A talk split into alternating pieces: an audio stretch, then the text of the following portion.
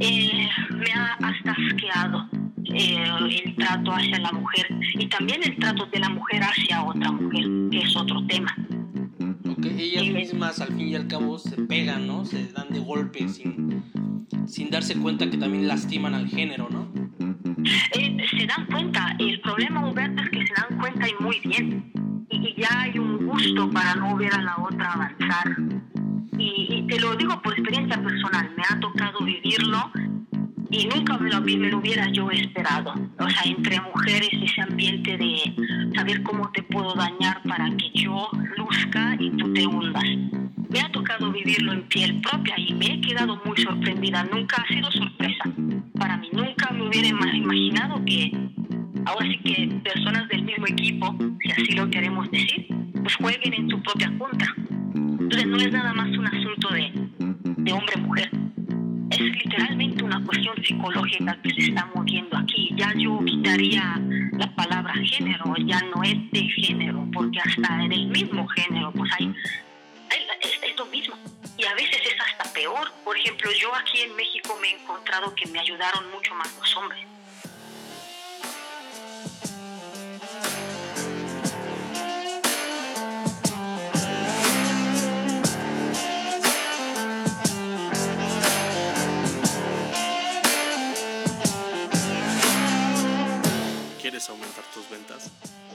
¿Quieres emprender? ¿Quieres consolidar tu marca? Te aseguro que estás en el mejor lugar. Emprende chingón, el podcast.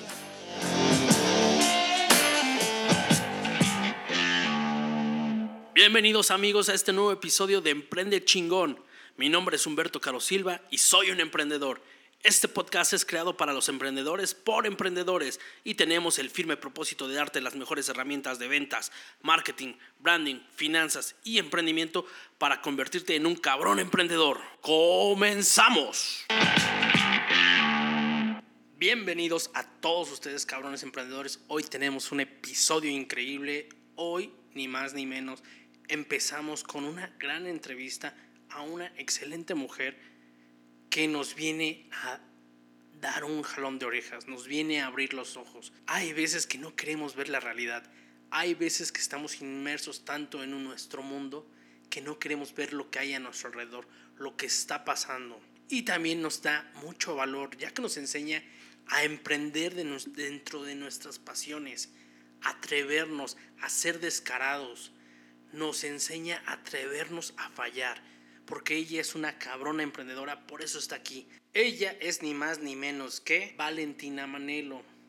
Es escritora, es psicóloga, es criminalista y ahorita actualmente está sacando su segundo libro que se llama El asesino de Tláhuac. Nos cuenta historias del México verdadero, del México que todos sabemos que existe y no queremos darnos cuenta de todo esto que está pasando. Ella tuvo un gran éxito con su libro Estefanía no se vende, una historia que te va a sacudir. Si quieres encontrar estos libros en Amazon, en la descripción del episodio te dejo su link y ahí puedes comprarlos y conocer más de Valentina y sus dos obras que ha publicado. También en la descripción del episodio te voy a dejar sus, los links de sus redes para que la puedas conocer y la puedas seguir. Al igual, si te gusta este episodio, recuerda compartirlo con la persona que más confianza le tengas. no, recuerda compartirlo a quien le pueda ser de utilidad. Y sin más preámbulo, vamos a la entrevista. Hola Humberto. ¿Qué tal, Valentina? ¿Cómo estás? Muy bien, gracias. ¿Tú qué tal? Bien, bien, ya sabes, aquí corriendo, pero por fin ya se nos está haciendo, aunque sea así, pero ya por fin logramos concretar que esto ya se dé lo- la entrevista de tantos meses ya pospuestos, ¿no? Sí, porque ya llevábamos casi dos meses con esto. Sí, no, pero qué bueno, está, estábamos este, revisando que estás ya a punto de sacar tu segundo libro en septiembre, ¿no? Sí, ya, ya salió, lo tengo yo y a la venta ya de manera oficial sale como en una semana más, 10 días. Perfecto, entonces estamos en buen momento para también trabajar con esto, ¿no? Sí, sí, sí, muy buen momento, sí, sí, sí. No para el internet, pero para los libros sí. Perfecto. Oye, Valentina, a ver, cuéntanos un poquito de ti, cuéntanos a esta comunidad de cabrones emprendedores.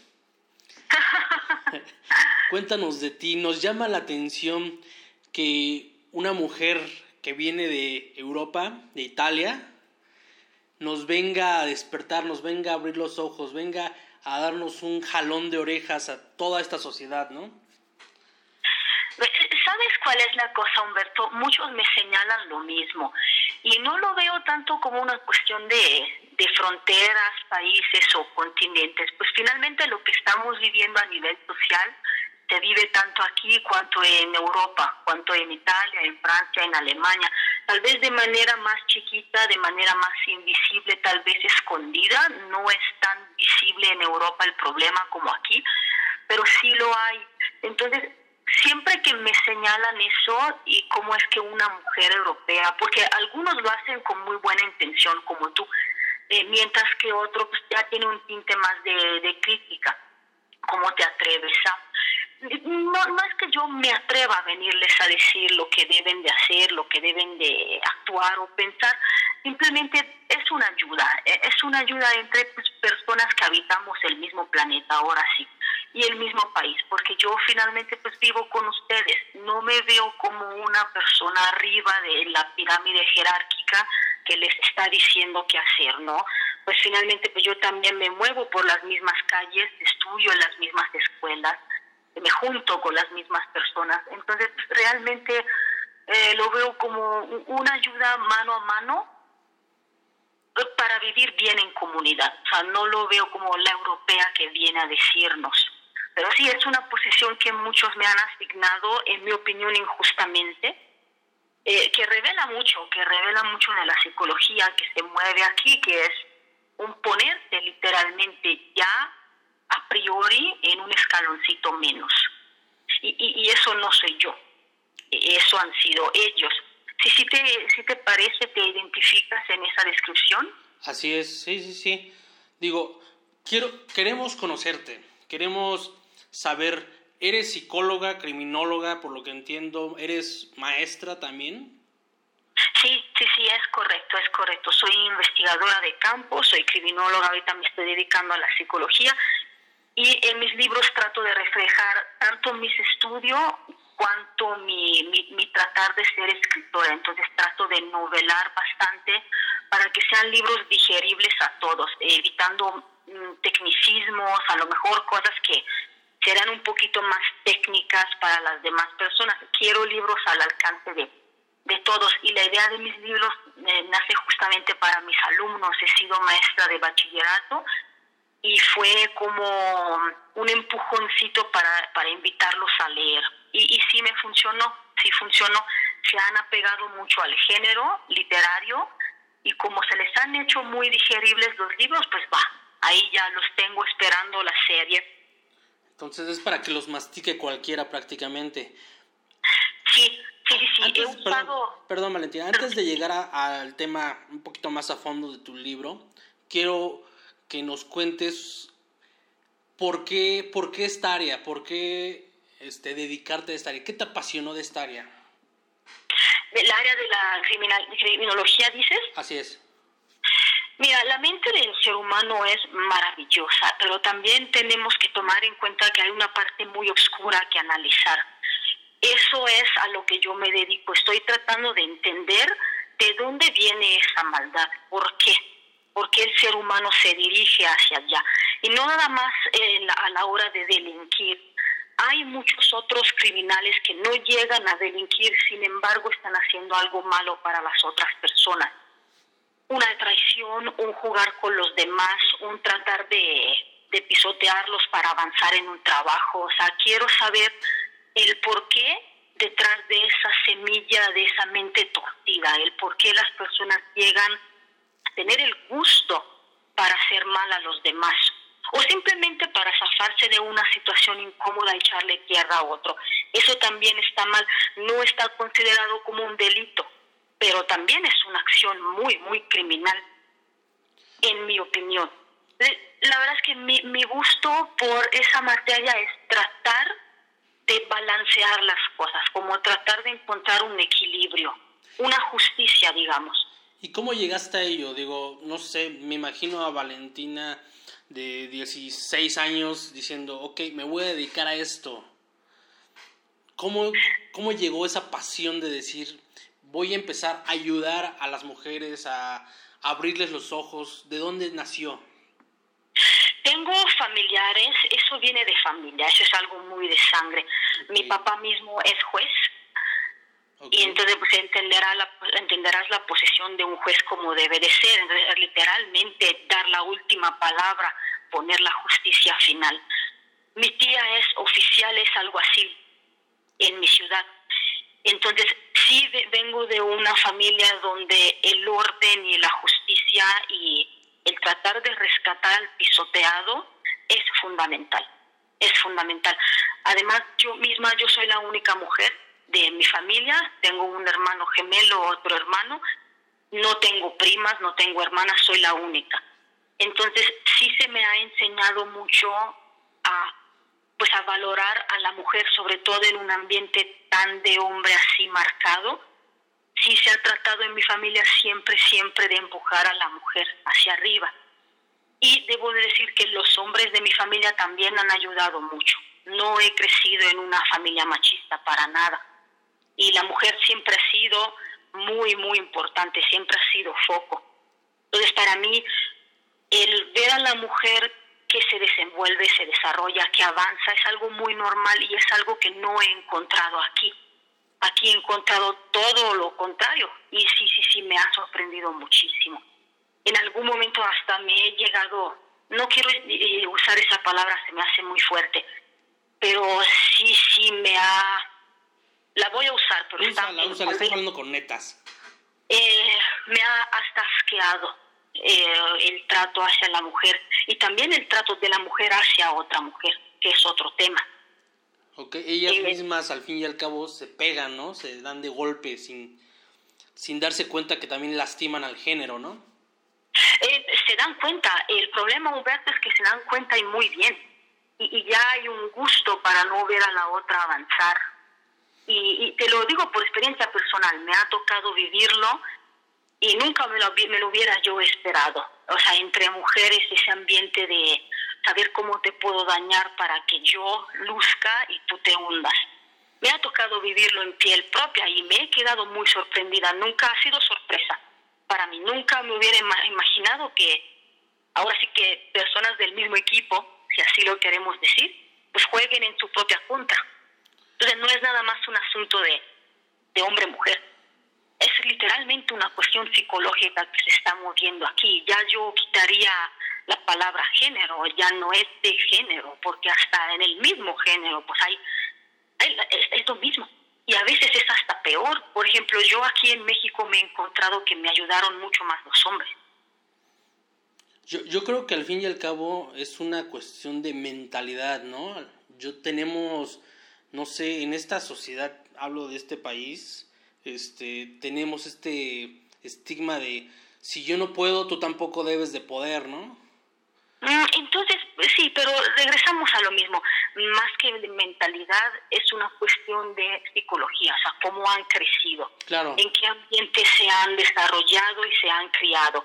Porque mentalidad, la mentalidad es algo que podemos cambiar, y gracias a Dios, así como la cultura, lo, podemos modificar.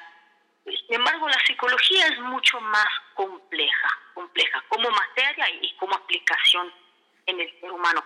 Sí diría yo que es un asunto psicológico. Ahora sí que cada familia pareciera ser que, que está criando a los chicos con ese, con ese lema. O sea, para avanzar, jala otro para abajo.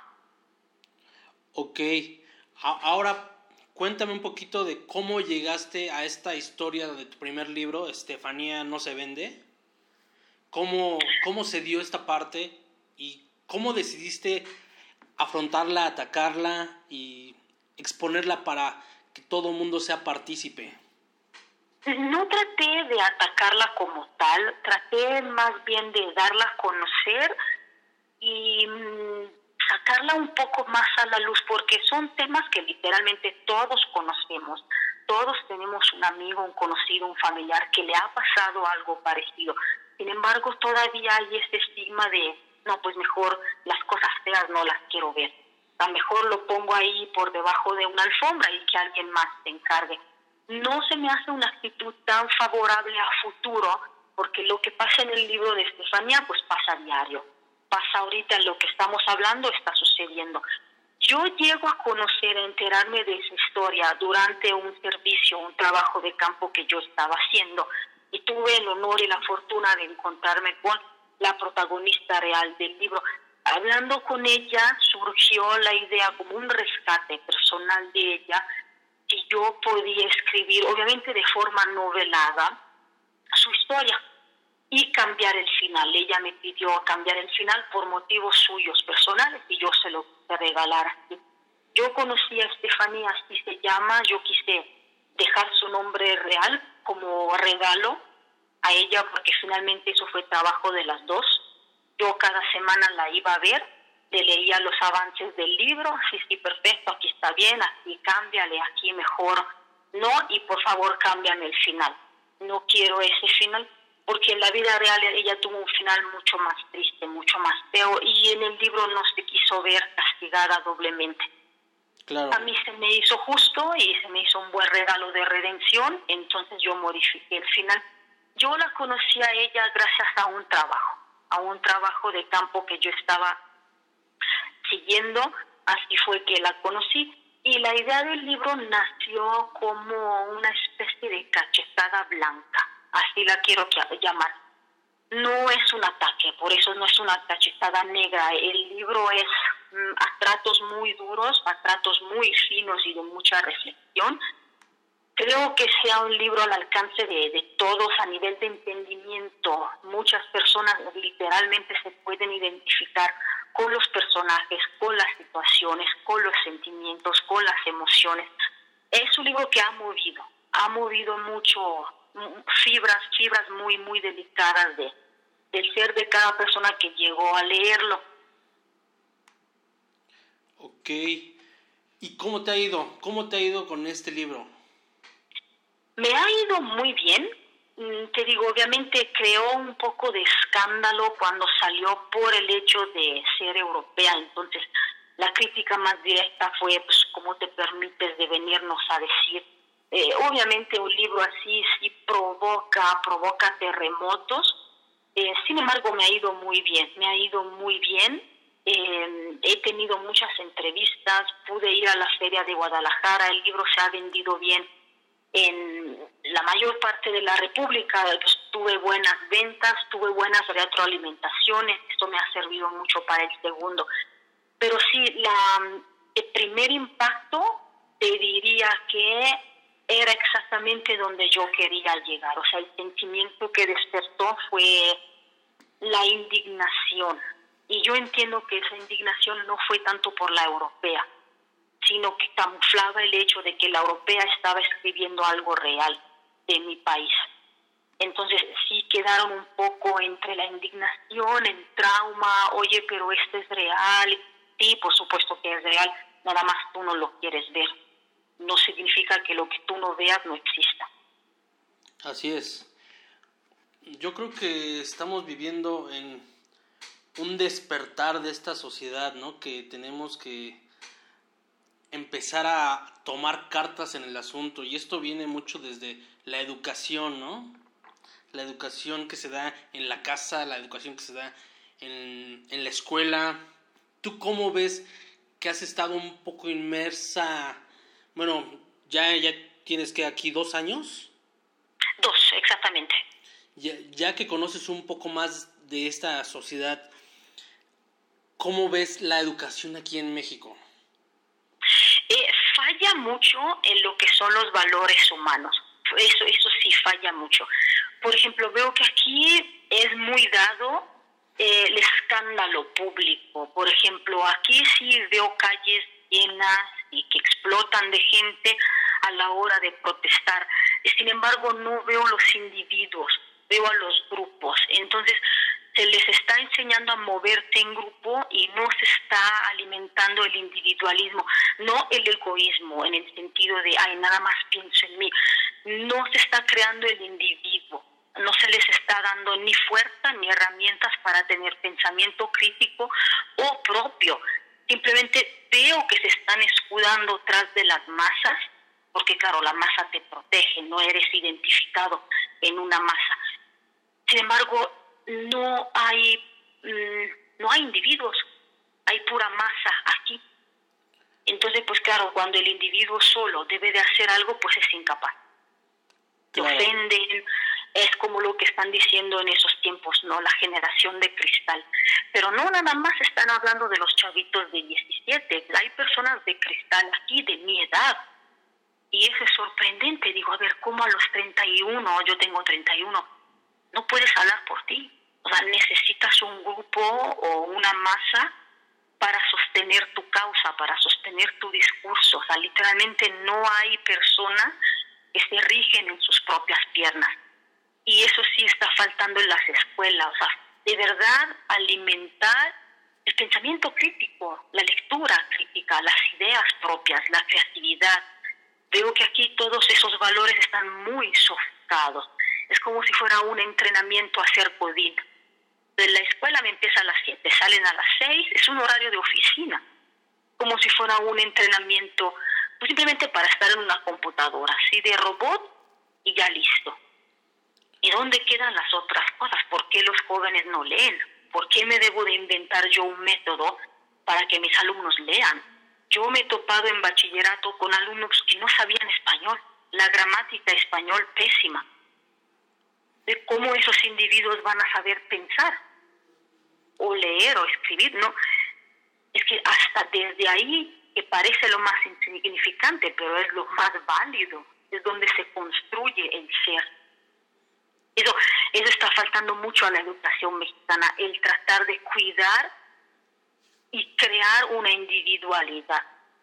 Y ahora sí, en grupo, en un grupo pensante, no en un grupo destructivo, que simplemente salen a las calles a destruir. Un grupo pensante, con ideas, con aportaciones, no con eh, martillos y bombas, eso es, eh, es, pura salvajería. Ok, y en, en especial, por ejemplo, en esta época que ya se estaba haciendo un movimiento muy fuerte un poquito antes de esta pandemia, con los derechos de la mujer, la expresión, todo lo que requería, ¿Cómo ves este tipo de situaciones que están manejando aquí específicamente, no? Como tú dices, se hablan mucho en grupos, pero no sé, desde mi punto de vista, siento que se quieren hacer escuchar con vandalismo, cuando tienen más reflectores, ¿no? Pueden hacerlo de una forma más ordenada, de una forma mejor, no sé, ¿cómo lo ves? La protesta más ordenada es la que literalmente crea más escándalo y miedo. La persona pensante siempre es la persona que ha dado más pavor y preocupación. Nunca, nunca han despertado pavores lo, lo, lo salvaje. Los salvajes son muy bien controlables. Yo no digo que ellas no tengan la razón en lo, en lo que ellas están solicitando, que es una protección, un cumplimiento de la ley más a fondo, porque aquí pareciera ser que el carnicero es el salvado y la víctima es la castigada. Entonces, sí, tienen toda la razón. O sea, sí se debe de hacer una inversión de eso, por supuesto. Pero habría ahí que ver a quién lo están pidiendo, eh, cómo, cómo, cómo lo quieren poner en práctica. O sea, sí hay un plan estructurado atrás de estas protestas, porque yo, mira, me ha tocado vivirlo. Mm, no sé si te acuerdas un periodo que hubo mucho escándalo con los maestros acosadores. Claro. Muchos de esos casos ni eran verdad. Ni eran verdad. O sea, los maestros literalmente no habían hecho nada. Simplemente las chavitas se volcaron en el grupo, empezaron a acusar y los maestros perdieron la fama, la reputación, el trabajo, algunos perdieron hasta la familia porque quién quiere estar con un esposo que según dicen ser acusador. Entonces, a ver, primero hay que ver, ¿hay verdad atrás de eso por parte de todas? ¿O simplemente es un movimiento grupal para crear escándalo? Cuando yo la cité, porque yo la cité a hablar conmigo, pues ok, expónganme el problema, ¿no? Nadie se quiso presentar. Ninguna de esas chavitas que levantó la, la queja se quiso presentar. Cuando yo les di la, la oportunidad de hablar por ellas mismas a solas y denunciar, no lo quisieron hacer. Entonces, ahí yo estoy muy en duda porque si tú me estás pidiendo que yo te escuche de forma grupal y luego cuando te doy chance no quieres, eh, te falta sustento, algo, algo no está cuadrando ahí. Claro. Entonces, lo he vivido en piel propia. No todas saben ni siquiera lo que están pidiendo. Simplemente son las ganas de salir a hacer escándalo. No digo, no quiero decir, porque para que no me malinterpreten, porque tampoco quiero que se me malinterprete. Por supuesto que tienen toda la razón. Por supuesto que sí. A nadie, nadie quiere que les, les asesinen a una hermana o les violen a una hija, por supuesto por supuesto, tienen toda la razón. Pero, ¿cómo se están, cómo se, hacia, hacia, hacia quién van? ¿A quién están pidiendo? ¿Cómo lo están pidiendo? ¿Y qué quieren? ¿Qué quieren? ¿Dónde están las asociaciones de, de apoyo? ¿Dónde están las instituciones para esas personas? ¿Y por qué esas, esas instituciones que sí existen no funcionan? Porque sí hay asociaciones para eso, sí hay centro de, escucha, si hay centro de apoyo. Entonces, más bien, en esas instituciones ya existentes, ¿por qué no están funcionando? O sea, si ya tenemos el medio, pues vayan a ver por qué el carrito no está funcionando con sus llantitas. Eh, salir a una plaza, sí, claro, es ruidoso y crea mucho problema, mucho tráfico, por supuesto que las escuchan pero las escuchan esas dos horas. Al día siguiente limpian la calle y bye. Eh, literalmente, ¿tú has visto que haya, que haya cambiado algo? No mucho, ¿no? Yo creo que son pocos los lugares donde cambia, ¿no? La cuestión es que el cambio es silencioso y es constante. Exacto, ajá. E, esa, esa es la fórmula. No es de explotar un día y ya dejarlo ahí. O sea, el cambio es ante todo silencioso y segundo es constante. O sea, es un trabajo diario. No es de organizar un reventón, ir a la calle y, ok, órale, pues ahí les suelto el desmadre. Bueno, bueno, bueno, como forma de rabia, como forma de enojo, claro, yo estoy de acuerdo. La verdad, yo estoy de acuerdo. Enójense. Pero en sus propias casas, ya puerta cerrada, están alimentando lo mismo. O sea, que la mamita le dé el platillo listo al hijo, que le planche la camisita y que le diga a la hermana, lávale la ropa a tu hermano. Ese es un buen camino para estar creando un machote. Entonces te digo, no se puede exigir a alguien que me resuelva el problema cuando el problema soy yo. Así es. O sea, eh, eh, eso, eso es, es la no lo quiero decir falta de conciencia, pero falta de asumir la responsabilidad que uno tiene. Es decir, espérame, ¿de dónde me ha salido el hijo golpeador? Si yo, padre, golpeo. ¿De dónde me ha salido el hijo principito y la mamá si lo trata? Y le impone a la hermana que sirva al hermano mayor. Entonces, exigir afuera que mi hijito se calle cuando el problema soy yo, madre, ahí está revelando una falta de responsabilidad de asumir tu propia culpa. Entonces, sí, sí, sí, sí, hay, hay, hay machismo, por supuesto. Pero ¿quién lo está creando y alimentando?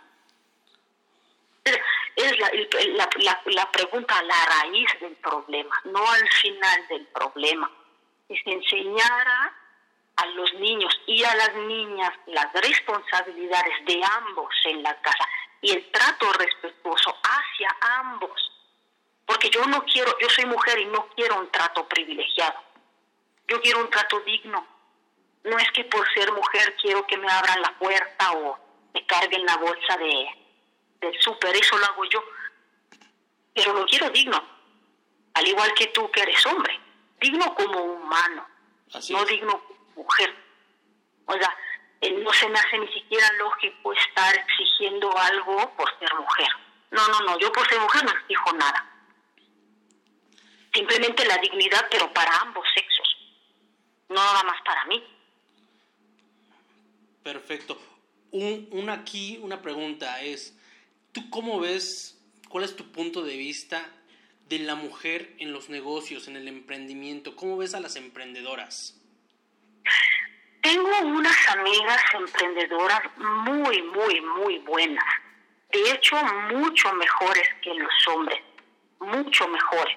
Porque tienen más iniciativas, tienen más, ahora sí que cariño en lo que hacen, tienen más ingenio. Y la verdad, hemos hecho buena mancuerda con ellas.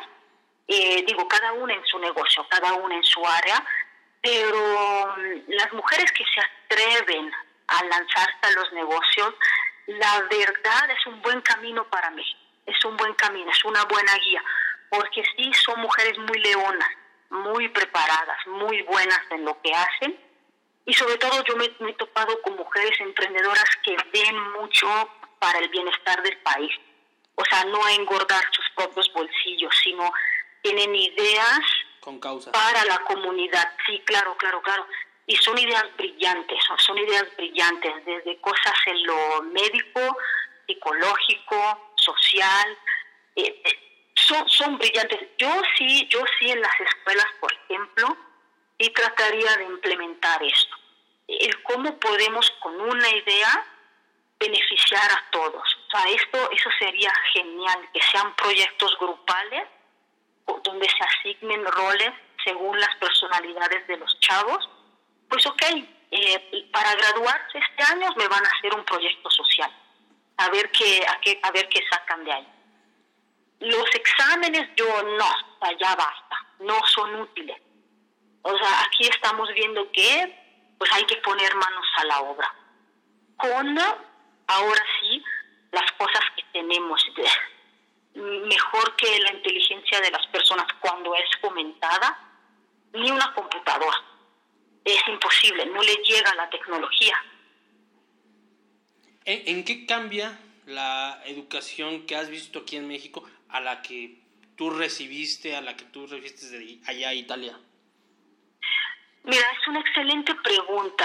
Aquí veo que cuidan mucho la forma, no el contenido. En Europa es al revés. Lo que importa es el contenido, no la forma. No me interesa tú me mandes todo en formato APA. El formato APA ¿de qué me sirve mandarte una investigación en formato APA? ¿El contenido está bien? Sí, perfecto. Te lo puedo escribir como yo quiera. Pero veo que aquí estás muy castigado si no estás apegado a las reglas y a las consignas. Y digo yo, no, no, no, no, no. ¿Por qué te fijas en eso? Y eso es muy aplicable tanto en la escuela cuanto en la vida de, cada día. O sea, ¿por qué juzgas un libro por la portada? Ve lo que te, ve lo que te puede brindar, lo está adentro, es lo que importa. Sí, yo veo esa gran diferencia entre los dos, los dos países, México, Italia o cualquier otro país de Europa, Alemania, Francia. Eh, se, trata más de que salga el individuo. El contenido de cada quien es lo que le aporta al país, no la forma, no, no queremos soldaditos en fila. Y queremos elementos pensantes en la, medida, en la medida de lo que se pueda. Así es. Valentina, ya tu nuevo libro, cuéntanos un poquito. Es el asesino de Tláhuac, según entiendo. Sí, sí, sí, sí, así es, Humberto. Un poquito cuéntanos, embárranos, déjanos picados con esta historia. Sí, claro, cómo no. El asesino de Tláhuac quiere ser el parte agua, ese es el primer libro de una serie de cinco libros. van a ser todos enfocados a asesinatos que yo he estudiado, que me ha tocado trabajar, y son todos casos reales que han sucedido en diversas partes del mundo. Yo los he retomado y los quise poner a México, especialmente tomando en cuenta alcaldías en específicos, para hacer un estudio social de esa misma alcaldía. Entonces le he votado ahora encima a Tláhuac porque yo me he movido mucho por ahí, he trabajado mucho por ahí y quise dar como una novela policíaca, de aventura, también le puse un poco de toque femenino ahí, no quiero decir más porque sí deben de, de quedar picados. Pero sí estoy escogiendo alcaldías en esas cinco series que vendrán para hacer un estudio psicológico de las personas en relación al delito y del delito en relación a las personas, sea, cómo reaccionan frente al crimen, qué hacen, cuáles son sus opiniones, cómo se mueven, cómo es la cuestión de la justicia, es por mano propia, me entrego a las autoridades, cómo son las autoridades, funcionan, no funcionan, saben llevar un caso. Entonces, quiere ser un estudio de mi trabajo aquí, un estudio de la psicología y sociología de ellos, y por supuesto lo novelé como siempre hago para que esté al alcance de todos. Traté de evitar mucho tecnicismo, hablar a fondo de las autopsias, de los análisis en laboratorio, porque no quiere ser un libro pues que hable de una explicación de mi trabajo, porque eso pues ya, ya son tonos un poco más mayores. Yo quería algo que sí dejara pensando a las personas, pero finalmente para que piensen lo deben de entender. Perfecto. ¿Y cuándo, cuándo me comentaste que salía tu libro? Sale, yo les doy otros 10 días más para que esté en las librerías y en las tiendas departamentales. Yo ya lo tengo, yo llevo ya dos semanas con él en físico, pero ahora sí que en los puntos de venta va a estar en unos otros 10 días más. Ok, ¿este libro también lo vamos a poder encontrar en Amazon? Sí, ya próximamente sí, en cuanto salga en las tiendas, sí lo vamos a subir al digital. Perfecto, para dejarles ahí el link Sí, para la, la descarga, sí, sí, sí, como no, Humberto. Perfecto, Valentina. Valentina, ¿podemos hacer una dinámica rápido? Sí, sí, sí, claro, claro. Ok, Valentina. Es prácticamente, te voy a dar una palabra, algo, y lo primero que se te venga a la mente, a ver qué, qué sale, ¿no? Ah, ok, me vas a dar un adjetivo. Así es. Va, va, va, va. déjame sentarme bien para esto, que debo de estar preparada. A ver, ya, ya, ya, este, dime, dime. Perfecto. Primero, mujer. Mujer, poder. Violencia. Violencia, injusticia. México. México, uy, mmm, esplendor. Italia. Italia, pizza y helado. Italia, pues yo. Perfecto. Estefanía. Estefanía, valor. Educación. Educación, la educación es el futuro. Pasión. Entrega. COVID-19. Uy. la, la era del carnaval. Estuvo buena.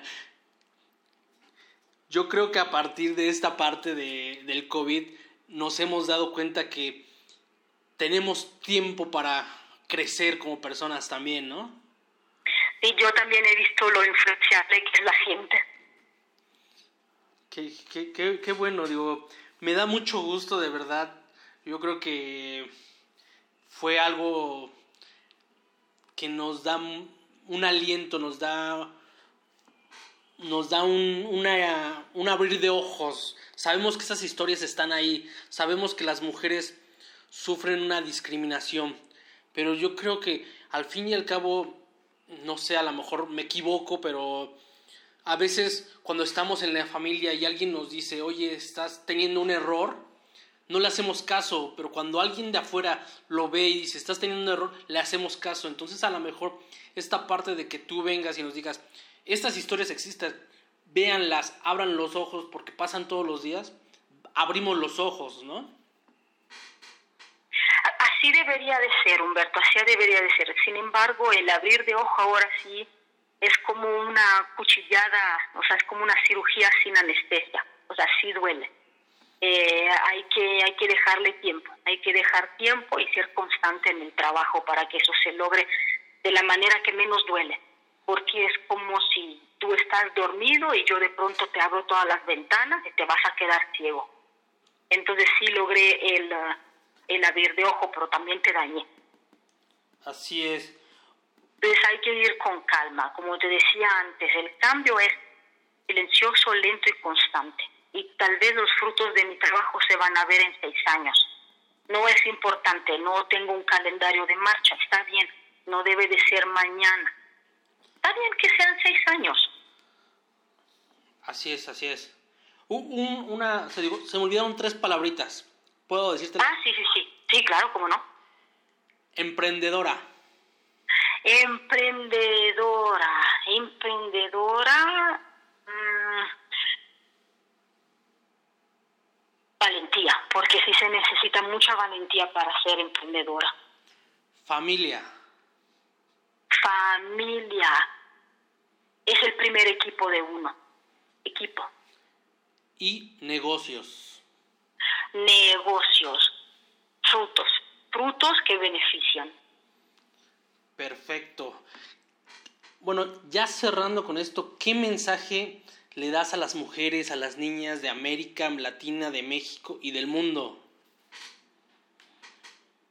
No escuchen a nadie, ni siquiera, porque luego uno se pierde en el camino por estar escuchando lo que dice la mamá, la maestra, el sacerdote, eh, el amigo. Cuando hay un, cuando hay una energía, cuando hay una pasión interna, es muy, muy raro que esa energía y esa pasión sea equivocada. Aunque los demás digan que no se puede, no es importante. No es que porque ellos no pudieron, nosotras no podemos. Entonces, yo caí en ese error. Para estar escuchando a las personas, me perdí en el camino y, y me, me, me, me vi viendo, haciendo más bien, algo que no era para mí. Y luego un día desperté y dije, ¿para qué estoy haciendo esto? Esa no soy yo. Esa es una construcción, alguien me hizo así, pero Valentina no es eso. Yo quería ser escritora a los 14. Y la verdad es que las opiniones eran, pues, ¿qué vas a hacer? O sea, no vas a vivir de eso, no lo vas a lograr. Pues sí, sí, sí, resulta que lo logré. Resulta que sí lo logré cuando me atreví. Entonces el mensaje es atrévanse. Atrévanse, láncense, les va a ir bien les va a ir bien. Cuando uno sigue lo que tiene adentro, por supuesto que va a ir bien. Y la caída no va a ser caída dura. Vamos a caer en lo suave. Y nos vamos a levantar. Eso hacemos las mujeres, eso hacen los hombres también. Caemos y nos levantamos, que no les dé miedo la caída. Yo también caí, no pasa nada. Lo importante es no encariñarse con la piedra. Uno tropieza, agarra la piedra y construye. Está muy bien. Pero ahora sí el mensaje es, atrévanse, siempre, siempre hay que ser audaces en la vida. La vida es de los audaces, no es de los cobardes. Nosotros aquí en el podcast tenemos un mensaje que todos los episodios les decimos y ya se volvió como un mantra y siempre decimos atrévete a fallar y vuélvete un cabrón emprendedor. Sí, sí, sí, sí, sí. La, la vida es la vida está para afuera, no está encerrado en sus casas. Aquí en mi casa no sucede nada. Aquí en la seguridad de mi techito no va a suceder nada. Estoy en una cárcel. La vida está afuera. Y sí, afuera hay malas personas, pero también hay buenas personas. Entonces, por unos tres malos estoy evitando a los diez buenos. Entonces, la acción no, es, no está aquí en mi sala. Aquí en mi sala no hay nada la acción está afuera, el aprendizaje está afuera, la vida está afuera. Luego, claro, la reflexión está adentro. Pero esa es otra cosa, ese es otro tema. Pero ahora sí, para estar en el ruedo, uno debe de estar afuera. Perfecto. Y debe de, debe de conocer a la gente, debe de tener sus conflictos, debe de tener sus enfrentamientos, debe de tener sus caídas. Aquí, mira, aquí en la sala de mi casa, lo único que sucede es mi escritura, pero porque es un trabajo interno. No necesito estar en la calle para escribir, pero necesito estar en la calle para saber qué voy a escribir. Perfecto, perfecto, Valentina. Mira, fue de verdad una gran entrevista. Nos dejas con mucho, mucho valor. Retroalimentas a toda esta comunidad y me da gusto que por fin hayamos podido hacer esta entrevista, conocernos más yo creo que nos dejas un gran mensaje y ese mensaje lo debemos de hacer que retumbe, ¿no? Y claro, Humberto, por supuesto, sean audaces, sean descarados. Yo la verdad es que en mi vida muchas veces he sido muy descarada en lo, en lo bueno. O sea, mientras más trataban de taparme las alas, yo más descarada era. Perfecto, pues yo creo que estamos ante una auténtica cabrona emprendedora y me da gusto haberte entrevistado, me da gusto ser parte de este crecimiento en, el, en la cuestión de dar a conocerte más, en la cuestión de que esas historias lleguen a más personas. Es un gusto haberte tenido aquí en este episodio. Valentina, me da mucho gusto, yo creo que eres una gran mujer, una gran persona y esperamos seguir recibiendo más libros, más lecturas, conocer más a Valentina, que nos deje más llamados de atención. Bueno, mis queridas cabronas emprendedoras, mis cabrones emprendedores, esto es todo por el episodio de hoy. Es un episodio de mucho valor. Nos dice Valentina que debemos de abrir los ojos, debemos de ver qué es lo que está pasando en esta sociedad, debemos de hacer algo para cambiar. Yo te digo a ti, cabrón emprendedora, yo te digo a ti, cabrón emprendedor, que es momento de que te decidas a cambiar, te decidas a mejorar, te decidas a emprender en tu pasión. Que lo único que importa es atreverte y ser descarado, como dice Valentina. Recuerda que solo necesitamos ese impulso para dar un extra, para sacar lo que queremos, para hacer nuestros sueños realidad. Así que, sin más ni más, yo me despido, pero sin antes dejarte en la descripción del episodio y en todas las redes sociales los links de cada libro. Ya sabes, Estefanía no se vende y el asesino de Tláhuac. Más por esto me despido y te envío un enorme abrazo hasta donde estés. Y nos esperamos ver la próxima semana, o más bien oír. Y recuerda, atrévete a fallar.